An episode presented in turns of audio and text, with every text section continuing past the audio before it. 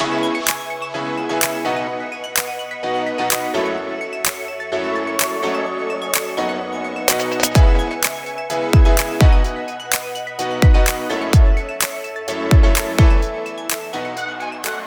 hello there, everybody, and welcome once again to season two.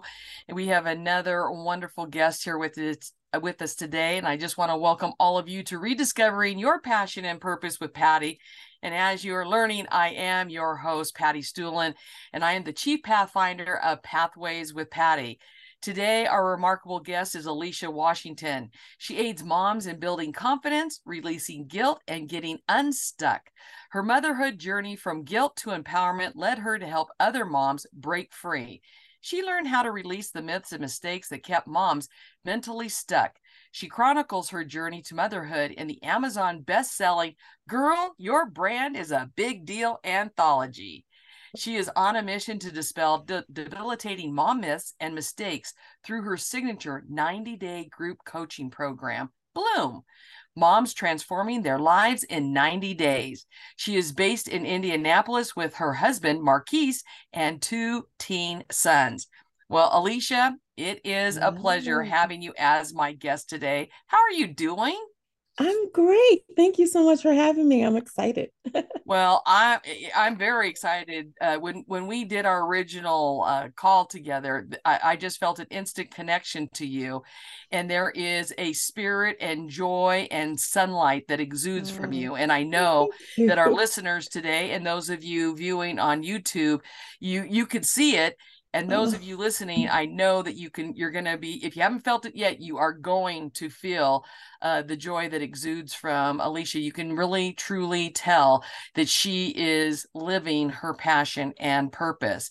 So with that i mean please share with our audience you know your story and uh, how you found your way uh, through everything you've experienced. Oh wow. Well thanks again for having me and I'm going to kind of give you the nutshell version um, mm-hmm. of the, the, the story. The story. um, like I said, I, my whole mission now is to help other moms kind of rediscover themselves and to get unstuck. And I got here because I had to go through that journey myself. And and I know that I'm not the only one that had to to get to go through that. Mm-hmm. And I kind of tell my backstory because I think understanding that, hearing that gives you an even better understanding of kind of where I am now. Oh, yes. So the backstory, um, I say I started my motherhood journey in guilt. And at 16, I found out I was pregnant.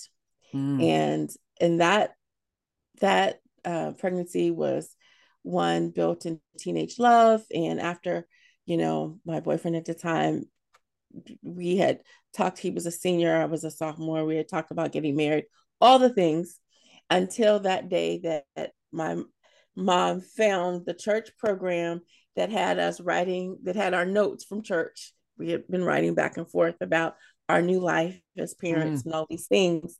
And my mother, I came home as I usually would do on a Sunday and like a teenager just dropped it on the table because my mother would usually ask me how was church what they talk about or she'd pick up the program and read it to see uh-huh. how was church what did they talk about uh-huh. and of uh-huh. course she did just that and then i heard my name called in the voice that i never ever wanted to hear again. yes. And uh, I came around the corner and I saw my mother holding up that program, and my life changed at that point. Um, she gave me, uh, I, I always say she gave me an ultimatum. It was either her or the baby. Mm. And I did not know, I had never fathomed that journey without having her support. It was just, and even in retrospect, um, I think now it would have been a different story if I would have made a different choice. Mm-hmm. But I made the I, I, I picked my mom, mm-hmm. and so from that journey of um, having that experience and having that termination, I went on to college, and in my senior year of college, found out I was pregnant again. Mm-hmm. And that time, no one knew except for the father, and that I kind of operated in a numbness because I mm. pushed all the emotions and all of the all of the things, all of the emotions, all of that whole experience down and thought I had locked it away, never to be touched again. Because at that point, I had to regain my good girl status from my mom. Sure. And at my senior year in college, I was like, it was automatic decision. And so again, I had another termination. And after that, I never thought that I would ever have kids or that I even deserve to have kids. Mm-hmm. Um, and so fast forward, I get married and and we're excited that I'm pregnant with our first child and find out around 16 weeks that I had already started to crown. Wow. And from there, they did what's called an emergency cerclage. And we had, uh, I think we had about three more weeks of being pregnant. Wow. And at 19 weeks on Christmas Day, uh, our daughter, Victoria, entered the world. Wow. And I was able. What a Christmas present, huh? What a Christmas present. Um, she was born at 19 weeks. And so uh, I was thankful, even though she was still she was still considered a miscarriage. I was thankful that I was able to birth her, and I really did mm.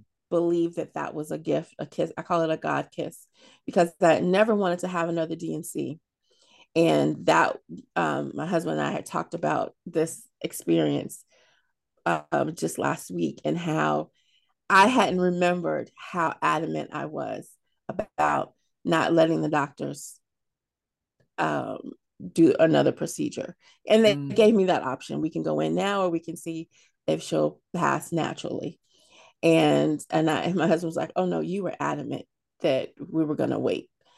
Uh so at 19 weeks, I actually gave birth to our daughter Victoria, and we mm. were able to hold her in our hands and to say goodbye and all of the things. So in a year, two years later, I we were blessed again to get pregnant. Can this I ask you a question real quick before you go too far? When when you had the opportunity to say goodbye to Victoria, do you think that you also were able to um, to say goodbye to your other terminated pres- uh, uh, pregnancies as well, or was that not even something that no, I said goodbye before I got married. God and I had to have our own little journey with um with my with with me dealing with those terminations. And so mm-hmm. part of that journey was asking for forgiveness. Um and I re- I I received his forgiveness, mm-hmm. but I did not forgive myself. Right. And so that was a, a big journey in in its own little pocket. Sure. And a part of my kind of learning how to forgive myself and, and um, and truly receiving God's forgiveness, I wrote letters to both of the babies. Okay. Um, to apologize, to say I was sorry, to tell them that I love them, and they each had a name. Like, um, uh, I for some reason the first baby was a girl in my mind, and the second baby was a boy, so mm-hmm. it was mm-hmm. Carmen and Michael. Oh, okay. So I had named them, I had written them letter goodbye letters, and had truly given that over to God. And so I still didn't think I was ever going to have kids. Mm-hmm. Um, but I had, I had, God and I had dealt with that a little bit before I got married. And so I was elated and I was I was elated and I was scared with the first pregnancy. Mm-hmm. And then when and I like I said I still considered it a God kiss when, that she was born, even though she wasn't full term, she was born whole, and right. so we could. And her name was Victoria. Mm-hmm. Uh, we had named her uh, within that three week when we found out that she was a girl, and um, within that three weeks we were hoping that we could keep her. Mm-hmm. Um, keep her to term. And so when my oldest, who's now 18, I give you a little heads up, this part was a good part. when we were pregnant with him, we were still scared, but uh, I, I have what's called an incompetent cervix, which I believe is a physical consequence from the terminations. Mm-hmm. Um, but the spiritual forgiveness is that even though my body was still kind of like, nah, pregnancy pregnancy is not going to be a great thing for you. Mm-hmm. Um, you're gonna have to. I had, I, I had to have all kind of procedures. Um, I had I think two cerclages with my first, and then I was on hospital bed rest. I always have to remind him that son, I was not just on bed rest with you. I was in the hospital for two and a half months in oh the bed. Gosh. Not oh. a, yes. so when he gets a little like son, let me remind you how much you have been loved since conception. I had to lay still in a hospital bed. Oh my God. for gosh. two and a half months. They did not want me to move because I was leaking um, fluid. And wow. Yeah. Amniotic fluid. Yes, I can never say that word. Uh, but I was leaking, and oh. I had to. I had to stay in the bed, and I went in. I think at twenty I think I went into the hospital maybe at 22 or 24, no, at 22 weeks.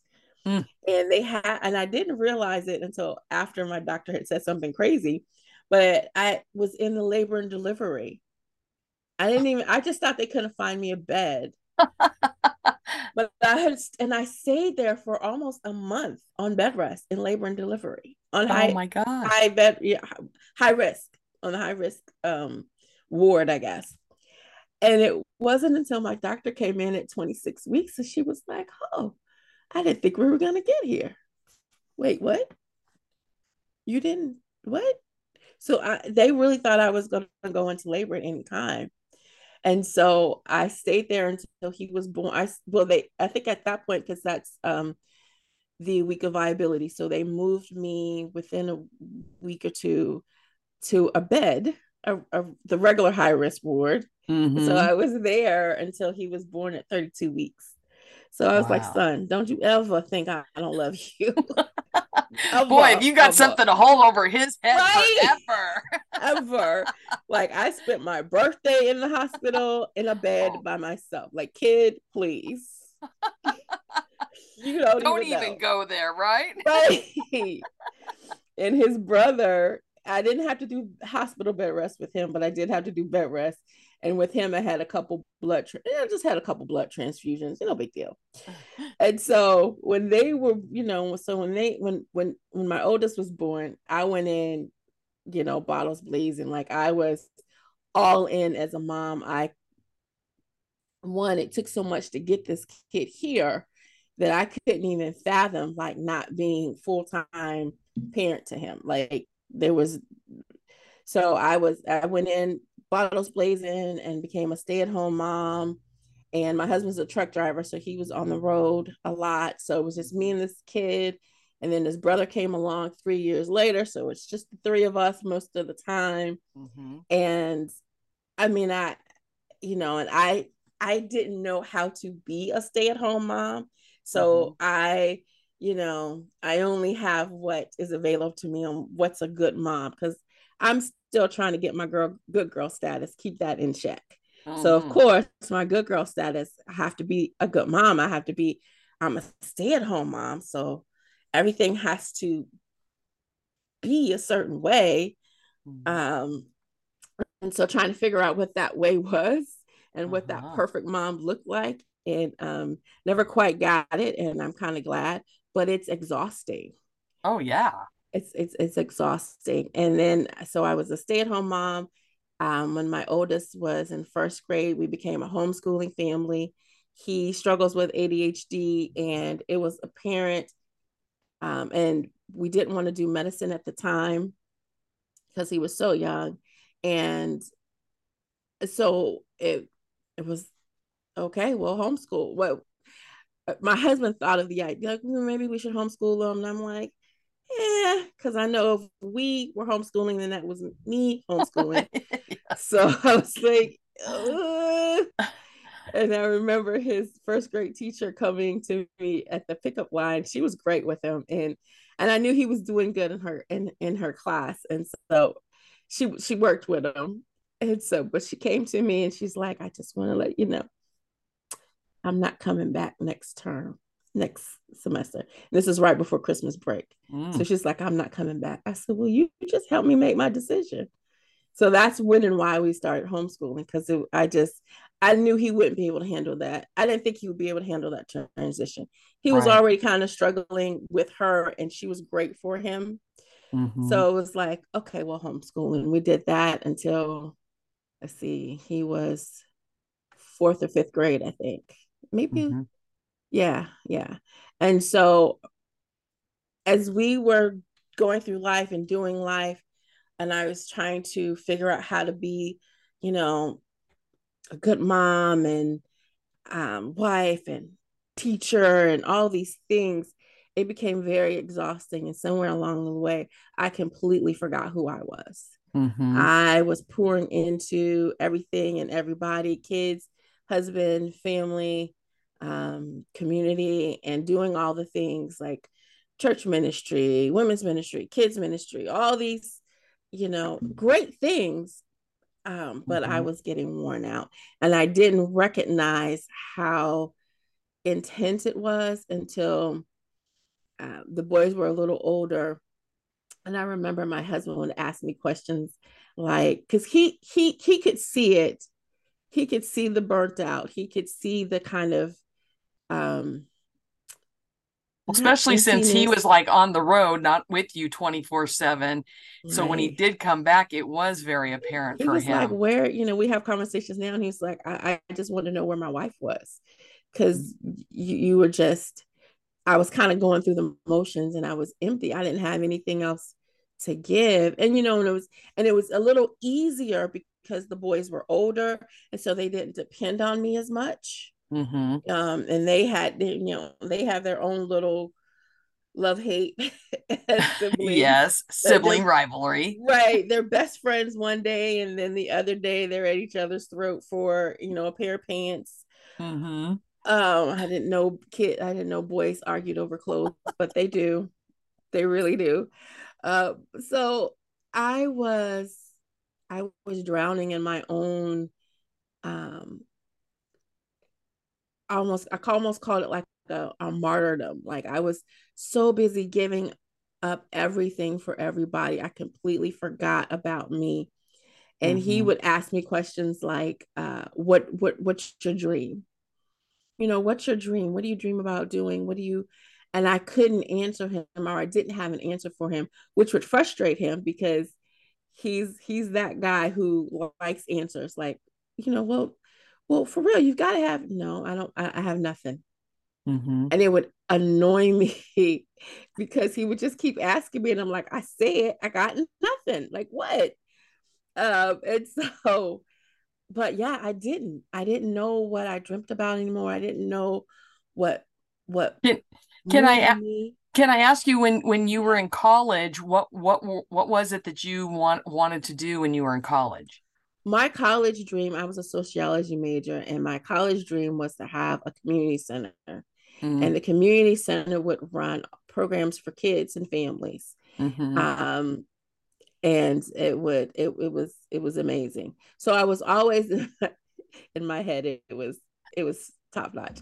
So yes. I was always involved in community programming, youth development, and all those things. So that was my that was my um, career. I was, oh, oh, gosh, I did so much youth development, um, um, youth diversion programs, counts not well. I and then I went back after working at a um, foster care group home. Mm-hmm. I went back to school to get my master's in counseling because oh, wow. I wanted to. I just wanted to be able to do a little bit more mm-hmm. and really um really talk to kids and not harm them because a lot of times adults adults who are working with youth development they have a heart for what they're doing but they don't always get the training and the skills that they need to do right. it in a way that that doesn't bring any more harm. And especially when you're working with kids who you already know are in pain and who are going through a traumatic experience. And so I didn't want to bring any more harm. And I wanted to know how to talk to kids in a way, or well, really talk to kids in a way that would pull information from them so I can mm-hmm. help them better. Because we were, I was in a group home and I wanted to know how to, uh, I just want to know how to, to connect with the kids better. And right. so that's why I went back to school and then I stopped to get married and then went back. Moved, so and so it's a whole bunch of stuff. So so so you you're you rediscovered your passion for wanting to be a full-time mom which i believe is the hardest job in the world i was very very fortunate and blessed to have a mom that that's what that was her goal was to be mm-hmm. a full-time wife and mother and she was uh, and still is an incredible person. But uh, because she was so great at doing it, I learned that that was not the path for me because mm. I I never felt like I would have met the level uh, that she she was at so what you were right. what you decided to do i believe is the hardest job in the world yeah. the toughest career out there so so you're going along now you're burnt out basically on motherhood yeah. knowing that you did have a passion for this other area that you went to school got a master's for and now you are at the point where you're trying to decide what do i do next? next yeah what's next what's and really I was trying to figure out why I'm stuck. Like I knew I knew I was stuck. Mm-hmm.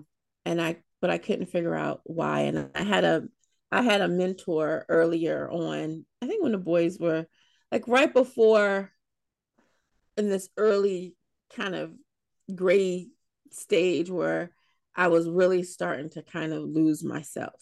Mm-hmm. And a and a piece of that was I had I stopped wearing jewelry um, when the boys were really little because it's just dangerous to wear jewelry with little people. Mm-hmm. Um, they pull on stuff, mm-hmm. and we were always at the park or playing, and the balls are flying, and I'm always getting hit. So I just stopped wearing jewelry. Mm-hmm. But what I hadn't and and earrings um and can't see them now but they were always a big thing for me like you wouldn't see me without a pair of earrings like mm-hmm. and so all of that had changed. And she had challenged me. And because we were one family income, I never bought anything for myself unless I absolutely had to. Mm-hmm. Like, and so she challenged me. She's like, why don't you do something for you? I, that was, I could not fathom that. Like, what do I do for me? What? Right. I can't right. because I'm taking away from the, the household. I'm taking away from the family. And she was like, just go and buy you a simple pair of earrings, like a $5 pair of earrings. Go. And I, I, I never did it. Wow. We would, we would talk like, she said, just get your earrings yet? Well, no. And I always made an excuse. And looking back on that, uh, that a pair of earrings would not have devastated our household income. We were right. not going to lose our house. You know, the kids were, we were all going to still eat if I bought a pair of earrings. But in my mind, doing something for me was out just out of the question. Like it was I, selfish. It was selfish. And that's one of the major myths that I really want moms to realize that self care is not selfish. Mm-hmm. And that it can be something as small and it as a pair of earrings. And it doesn't have to be material things. Mm-hmm. It can mm-hmm. be in a part of my journey of kind of getting unstuck and getting back to me started with journaling. Like I am an intermediate inter I forgot the word now, but I journal off and on. Mm-hmm. And so at this point, I had to start journaling again because I didn't know I had to get whatever this was out and I wasn't sure. I'm always very protective of everybody else's feelings. Mm-hmm. And so I don't, and this, and this is a growth moment for my husband and I, because I wouldn't tell him what was going on. and mm-hmm. even my friends i was always the strong friend mm-hmm. i'm i'm always the one that people come to when mm-hmm. they have something because i can talk with them and i'm an amazing listener and then i can hear what their heart is saying and kind of guide them to you know because usually people really have some of the answers they're just scared to right. jump right. um and so i didn't do that with i didn't allow other people to do that for me when when you talked about your journaling and early on when you had mentioned about writing the letters mm-hmm. uh, to your unborn children was that something that someone taught you or it was just something you knew inside that you needed to do for you two things the journaling actually started in sixth grade because that was an assignment that my teacher gave us. Mm. Was it sixth grade? I think it was sixth grade. But I remember, and it might have been even, I actually have somewhere in my box of journals, I have a box of journals because oh. I have been journaling on and off since that first assignment where we had to make our own little journal and we had to keep a journal. Mm-hmm.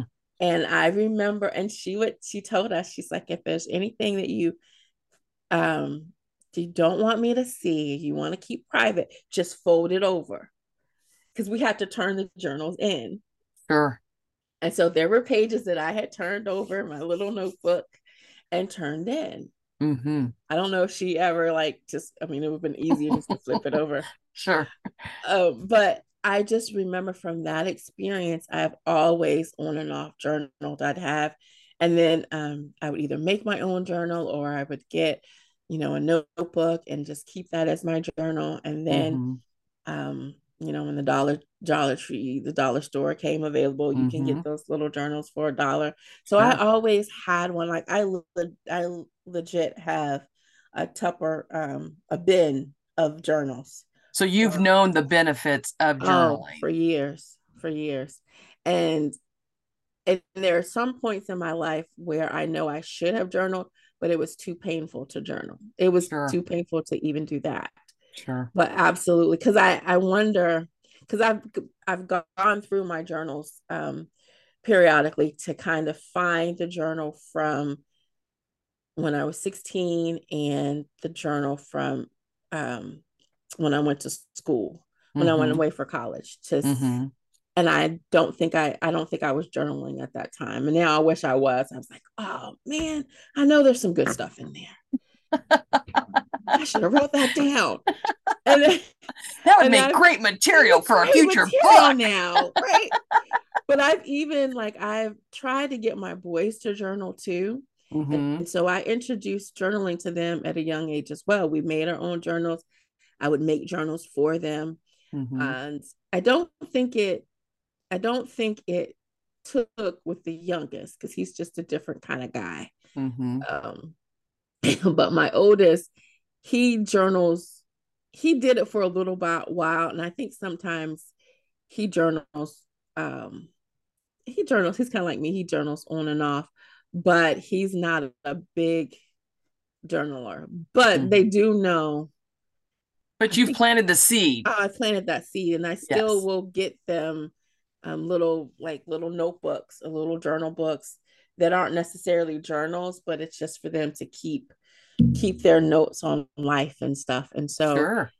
um, so I I did really try to incorporate that early on with them as well because it is such it's a it's such a gift. I mean, you and it's a, it's really a gift you give yourself because as you're journaling, you are learning more and more about yourself. Sure. And when you go back and read that, and you can read how you can pick up the patterns of what's really going on, mm-hmm. um, you can pull out the lessons that you've learned or the lessons that you need you should have learned. Like mm-hmm. let's be real. We sometimes we repeat the same kind of patterns in our life because we're we haven't learned the lesson yet. Right. And we're just repeating the same stuff. But we're not really changing. And so it's it's it's therapeutic. It is um my mind or eye opening when you can write all this stuff down and then read it back and be like, huh, oh, that's how I'm really feeling. You know, mm-hmm. I've written and and I've done I, I journal different ways. Sometimes I write letters to people that mm-hmm. that I may never give to them, but I'll write it. I'll write letters to God. Mm-hmm. Um, those are always interesting when you start questioning and asking and, and writing that. Um, In a sense, that's like a prayer. It is. It is. Um, yeah, it is. So, so, so you're you're burnt out. You your your your cup is empty. Mm-hmm. You don't know what to do, where to go. How how do you work yourself out of that? What what was your defining moment to rediscover your passion and purpose? I had to make a decision to do that. I think that was my defining moment. Um, COVID helped because it gave me the time. Honestly, 2020 was not as bad for for us as it was for a lot um, mm-hmm. because it gave us time in our family in the Washington household. And I remember one that my goal for that year was to get unstuck. And I had been on the journey for a minute. Like I started the journey with just doing more things for myself, just kind of um, incorporating more self care Mm-hmm. And my husband was all for it because like he was always trying to get me to do stuff too. Uh-huh. Um, I start I had started a little jewelry business somewhere in that before in that time, like 2018, 2019. Mm-hmm. Uh, just to kind because it was something for me. Right. It was something that I could do for me. And it was fun. It was something that I liked. And then I was also in that helping women to kind of feel confident and and talking to more women and and it was it was something that was mine right and that that kind of shifted a little bit but i still for me i had to make the decision that i was going to get unstuck right. and i had to for me i had to say it out loud I had to say it to someone because I needed someone to hold me accountable. Right. Because I'm I'm that I'm the girl who is really good at turning stuff on other people. I'm a counselor. yes.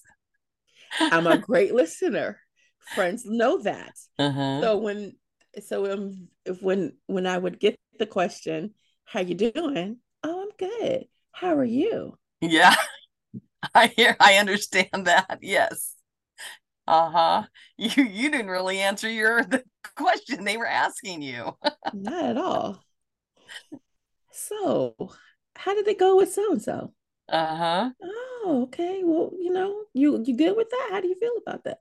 Oh, people love talking about themselves, even if mm-hmm. they didn't mean to talk about themselves. Right.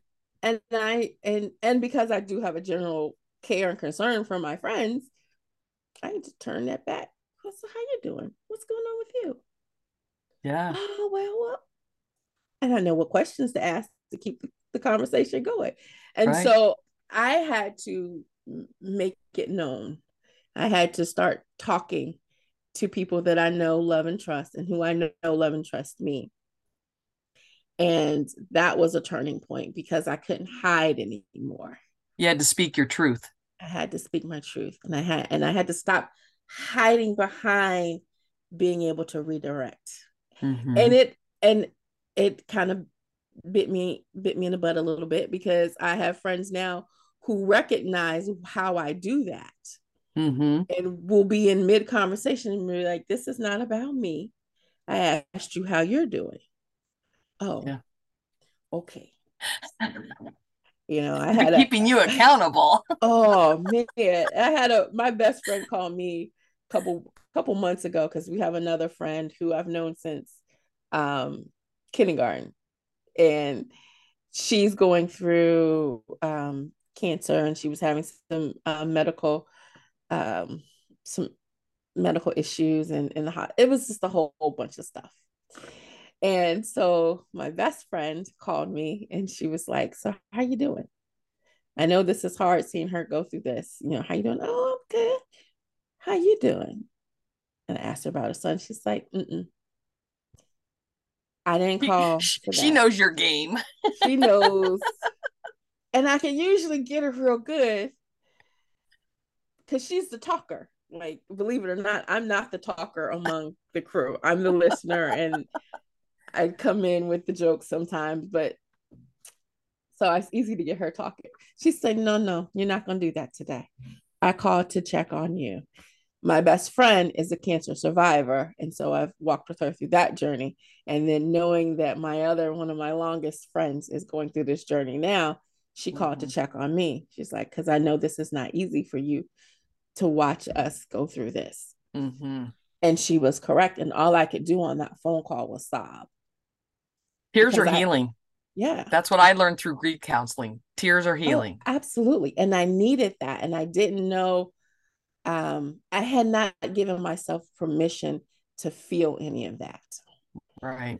And I didn't want to, you know, still still working on my own stuff, being protective of everybody else's feelings.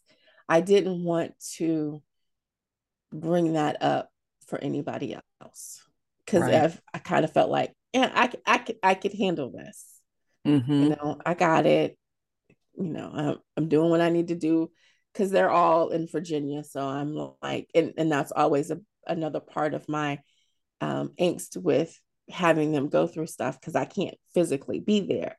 And right. so as I, I'm sobbing on the phone, she's just pouring into me. She's like, because I, and she's just saying all the things that I hadn't given myself to permission to say out loud because I, sure. I didn't want to put that burden on anybody else. Right and so and after that i was and after that and after that release okay i could i could talk about it now mm-hmm. and so just being able to give your give myself permission to say that i wasn't okay That's that powerful. was a big part yeah and then um figuring out how to get back okay and so I had to, you know, go into my own tool kit. Like I I know the resources that I have. You mm-hmm. know, I, mm-hmm. I I've done this for other people, help help them to kind of get back and find their passion. And a big part of that was doing stuff again. Mm-hmm. Um, and then COVID hit. Yeah. so, I was like, wait, just when I'm ready to like go explore, we're all here looking at each other like, oh, you're telling me I have to be quarantined with you people? So, but it was, uh, and I, I, will say that was that was a, an opportunity for my family to reconnect, and my husband and I, because we had to get honest with each other about some things, mm-hmm. and we had to decide how we were going to go forth in this marriage. Is it was it going to be kind of stuck in our same unhealthy patterns or were we going to really um, do this in a way that we can both be honest with each other because there's some stuff that we just either didn't realize was the issue and we had to make that decision listen we can't do this by ourselves. Mm-hmm. we've tried. Where we've been married 22 it'll be 22 years in november. And so we we we realized we couldn't do this by ourselves. And so we we went to couples ministry um couples therapy for that because they so, said that during covid it either made a marriage or it broke them up one or the yeah, other yeah and we we had to make do we really want to you know do we want to break this or do we want to keep it? Mm-hmm. And if we want to keep it, we've got to do something different because right. what we've been doing is not going to sustain us moving forward. Right. And because, you know, we were learning how to be a couple day to day. Like we were, we functioned as a couple with him on the road. That's different when you're day to day every yes. day and the kids are there and you're trying to help them do school and and and covid schooling is a lot different than homeschooling mm-hmm. and that was a big frustration for me like, like this is not homeschooling because i think some some people would say you know oh you you school it's homeschooling no it's not it's completely different Right. So that that really helped helped us because but we still had to make that decision that what we wanted was more important to us than you made your marriage right a priority. Oh, absolutely. Absolutely. And that helped push us both forward into where now we have these conversations where we're not hiding anymore. Mm-hmm. And we're not trying to, well, especially myself, I'm not trying to protect his feelings. I'm respectful of his feelings, but I can still speak my truth and not feel like I have to like protect him and not try to say anything that will um make him feel bad. Like, but if I'm hurting, then I have to be able to say I'm hurting and this is why. Right. Yeah. Yeah. And and, and that's, and, and that's tough versa. to and that's tough to do because you you don't know what you're going to expect when you ask that but you also know you need to know the truth. You need to know the truth. Yep. Because we absolutely. Like and that was and i think that's a big thing um in marriage and in parenting is we operate on this falsehood of the especially for moms the, the perfect mom. Like the stay-at-home mom has to do things a certain way for her to be considered a good mom. Right. And you know i call it the perfect mom or the super mom syndrome.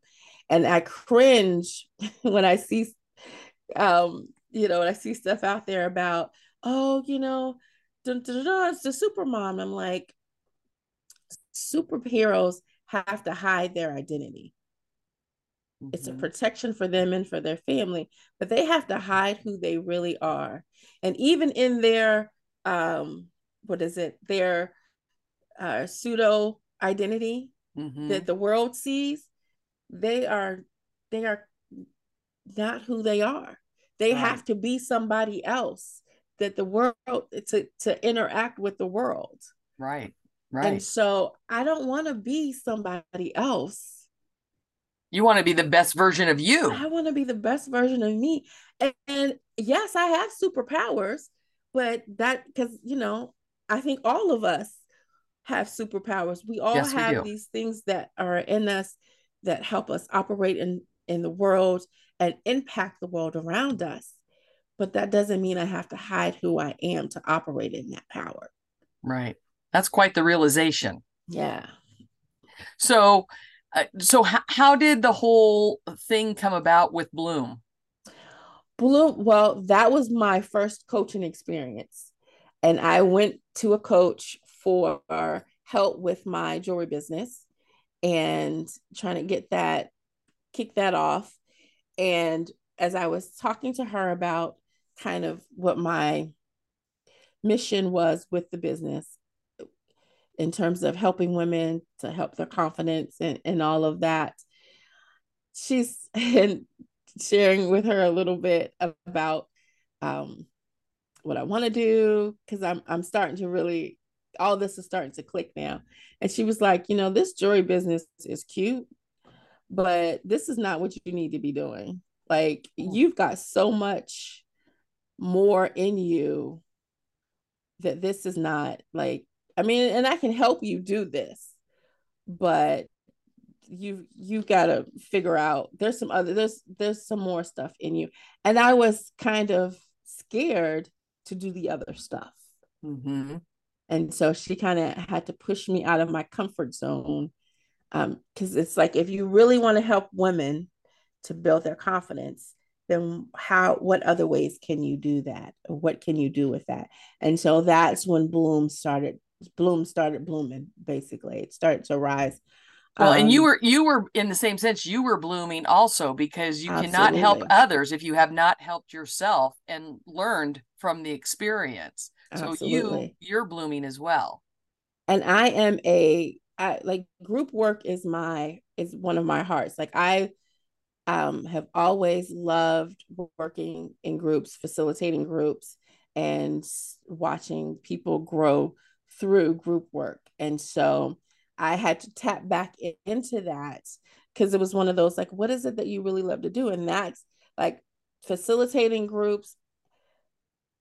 I will say is one of my jams. Like I I love it. I, I love teaching. I love helping people have their aha moments. Mm-hmm. Um, I I love doing exercises and activities to kind of really um, bring lessons to life for mm-hmm. folks. And so I had to tap back into that. And it's like, that's what I really want to do. And I really want to do that for women and for moms because we don't get to do that as much. Well, and it sounds like, like you're when when these women are working with you, it sounds like you are giving them an experience because what I'm starting to find more and more is people want especially since COVID, people want experiences more than they want things. Yeah. And everyone wants to be validated. And it sounds like through your Bloom program, you're giving them experiences and you are validating them and letting them know that they are a worthwhile human being and they deserve the very best. Absolutely. Absolutely. And one of the things that I really try to get across to people, um, to moms, is that your value, your worth is not what you do. Because mm. we all get stuck on, you know, well, you know, I'm I'm not as it's a societal thing. I don't, it, it comes from so many different areas, but I'm not worth as much as this mom is. Right. Because either I, I'm a stay at home mom, and then some people will say that work, you know, moms who work outside of the home aren't they compare everybody's them comparing to, themselves to somebody else. and judging and it's like no your worth is not wrapped up.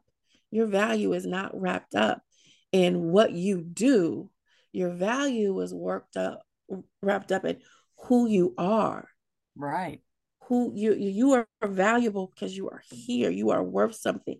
What you do is is extra. You know that's and that's fun but why are you doing it? What is your motivation? Mm-hmm. that's what what do you what do you value? Mm-hmm. you know mm-hmm. all of that is a part of your worth and your value. It's not what you do and it's not even how how well you do it. That's just you you do that well. That's a perk. Oh yeah. You yes. know that's a perk. Don't take that for granted what you do well right because that adds that adds value but your value is always here at the table mm-hmm. when you show up you bring value you are worthy to be here now how do you want to show up in the world right what impact do you want to have? And then start moving in that direction. And sometimes that is when you you talked about everybody has a superpower. Sometimes I don't think that a lot of women especially realize they do have superpowers. Mm-hmm. So through Bloom, you are helping them to discover that as well.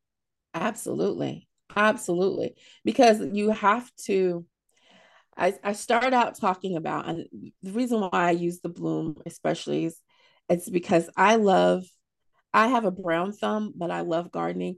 I love the concept of gardening. I love the idea of something as small as a seed can turn into a mighty oak tree. Right. And and I want people to realize um, that we we are all a seed. Mm-hmm. We all have some type of potential and purpose and every seed has a purpose. You mm-hmm. might not know if you have a handful of seeds, you're not going to know what each thing is until you start to plant it. The oh, seed yes. knows what it is. Right. The seed's yes. purpose never changes, even though you might not understand what it is, but its purpose never changes. So we all have, we're all a seed. And when we start to activate in our purpose, we start to really bloom and to grow. Oh. But we got to figure out what that purpose is and move in that. What is our what's your why? What are you doing this? Mm-hmm. What's motivating you to to do this, to grow? What's your purpose? And then and and then and move in that, activate that, get moving. And it can be as simple as one, sometimes we have to to vocalize to say it out loud mm-hmm. because I think sometimes we don't, it's not necessarily, it's two things. We don't necessarily know what our superpower is, because somebody has squashed. They yucked your wow. That's what I say. Don't let other people yuck your wow. Yuck your wow. And you don't believe now that that's a gift or a power because somebody has poo pooed on you yes. or on it and yes. not understood the value and the worth in that. Mm-hmm. And so now you don't understand and you, you don't think you have anything to give. Right. Like, I used to believe like I I've I've been that friend for years who was the one everybody came to. I'm that friend who was the listener for years, but I did not understand the gift or the talent, the skill that that that that is. That's a superpower for That's sure. Power in that. And I didn't understand that. I didn't no one ever had ever identified that for me as a superpower. It's just something that I did naturally. Right. So of course, as I'm going through life, you know, young adult, I'm not really realizing that that's where my power that's my one of my greatest powers mm-hmm. it's one of mm-hmm. my greatest gifts mm-hmm. and it wasn't until i realized and, it, and, and i guess kind of that's how i, I went into to counseling because i started to accept that as a gift and i wanted to know how to train that gift mm-hmm. you know but yeah, no, I had never, it was just something that I did, but I didn't know that it was a gift.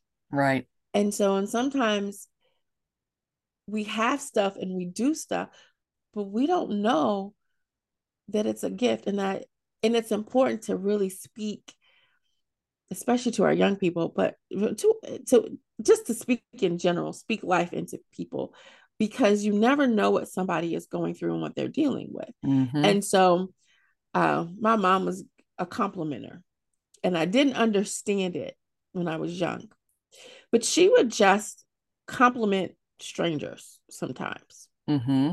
She would just tell them, "Oh, that's a pretty. Oh, you look nice in that," or um, will joke, make a joke, or. But she would compliment them and tell them how well they did and I asked her about that one time, and she said, Well, sometimes people just need to know they did something right. Yes. Okay. Okay. Because you, you, you, you know, uh, just this morning I was talking to a, a, future podcast guest, and one of the things that she had brought up is that she was in a really dark place because of some medical things that were happening. And uh, I don't remember if she was at the grocery store, she was someplace, and this woman said to her, uh, oh my gosh, I love your bracelet. And she said, excuse me? And she goes, that bracelet, I absolutely love it. Where did you get it? And she starts talking to her about this bracelet. And so I guess when she finishes the conversation, she starts noticing that she started she has a smile on her face mm-hmm. she the whole way home she's thinking about how lovely it was that this woman interacted with her over a piece of jewelry she was wearing that she never she pretty much had forgotten about that she was even wearing but because of that woman taking those few minutes to mm. point mm. out about her bracelet it changed the entire course of her life not just her day but her life and man that that is powerful yeah. with going along with yeah. what you're saying right now that when you have people in your life or even if there's somebody that you just meet for that moment in time by you looking them in the eyes smiling at them saying good morning good evening good afternoon or hey how are you even mm-hmm. whatever just those simple little things can change somebody's entire life it helps people feel incredible. seen. Yeah, you're, you're it helps people feel them. seen. Absolutely. Yes. yes. And you don't know who needs that. Like I I used to say when I was working in youth development that um because when I started, it was the whole at-risk kids thing. Mm-hmm. And and it and the at-risk kid looked a certain way, came from a certain family, um, neighborhood, all that. So it was a very distinct picture of what an at-risk kid looked like. Mm-hmm. And that annoyed me to the depths of my soul because what people were forgetting is that all kids are at risk. Oh, yes. At, for different things, but there's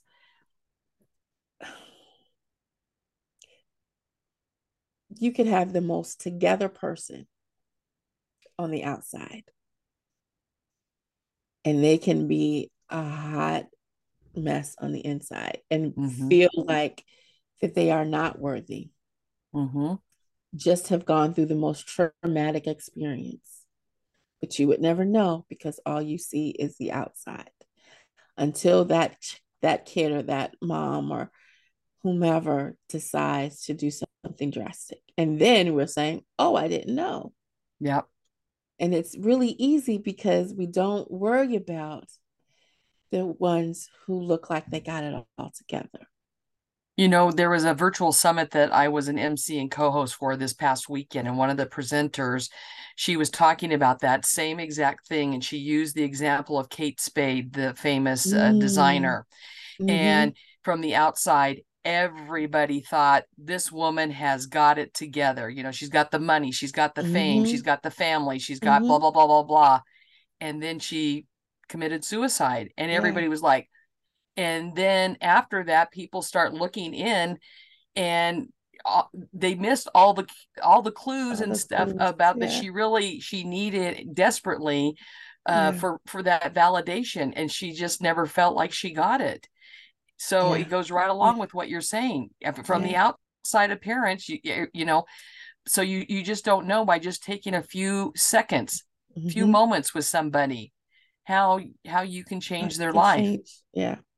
Wow. It's just having people know that they're seen for who yes. they are is is a is important. Yeah. And, and no matter and, what age you are. Yeah absolutely. Yeah.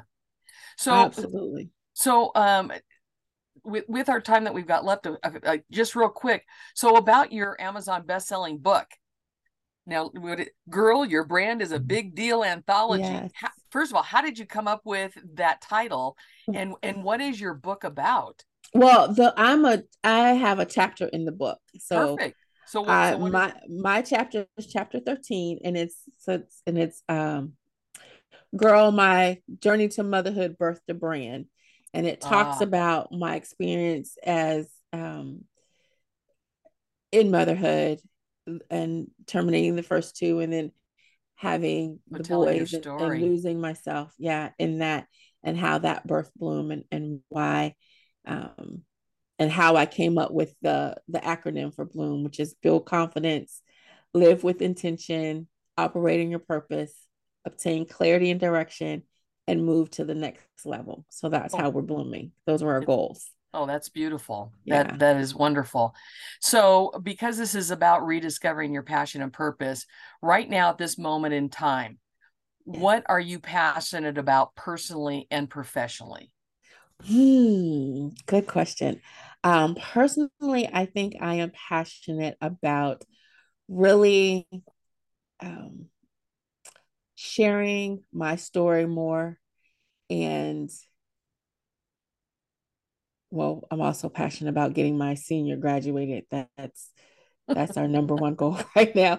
Yes. Um, but and and my husband and I are, are, are deciding whether or not we're going to do a. We did a podcast um, before and deciding whether or not we're going to do a marriage podcast. Oh wow! Um, so I think I'm kind of passionate about about that and like starting to really talk more openly and publicly and um, having people to help people change their lives like i i i've i know at this point my story touches folks in different ways mm-hmm. and and i love to have that conversation with people about their story sure um and really encouraging other others to share their story because we all have a story and there's all there's a lesson in all of our stories mm-hmm. and and the value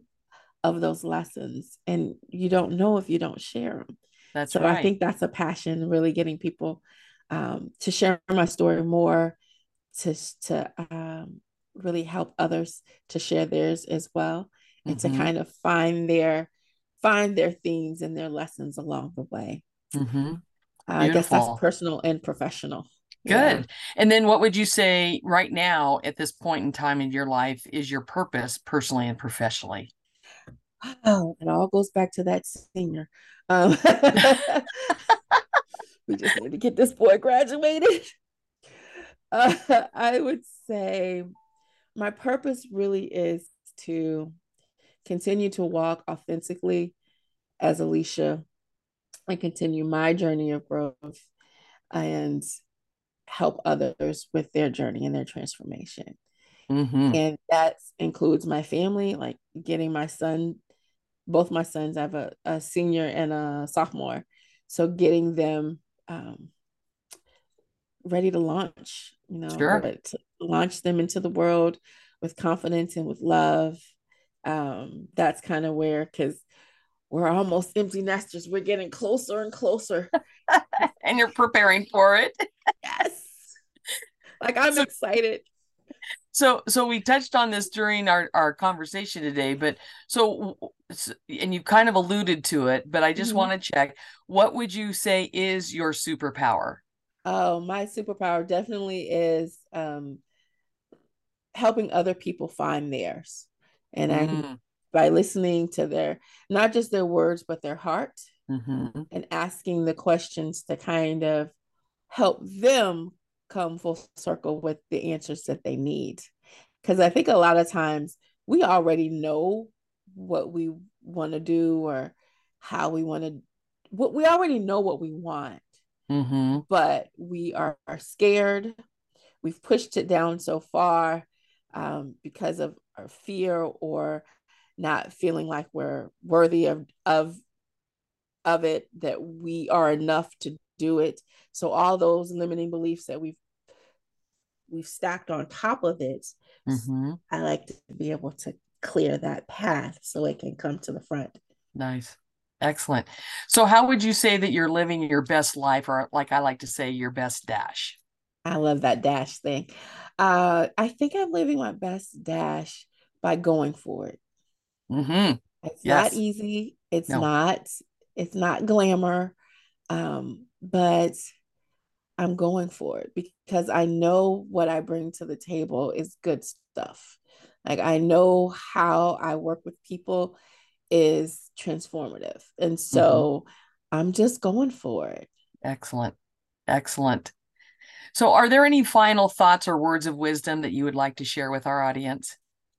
I would tell, I would tell you, you guys to stop hiding hmm. who you are and go for it. Like, really step out on faith, into who you are supposed to be. And if you don't know that, then find the help to help you get there.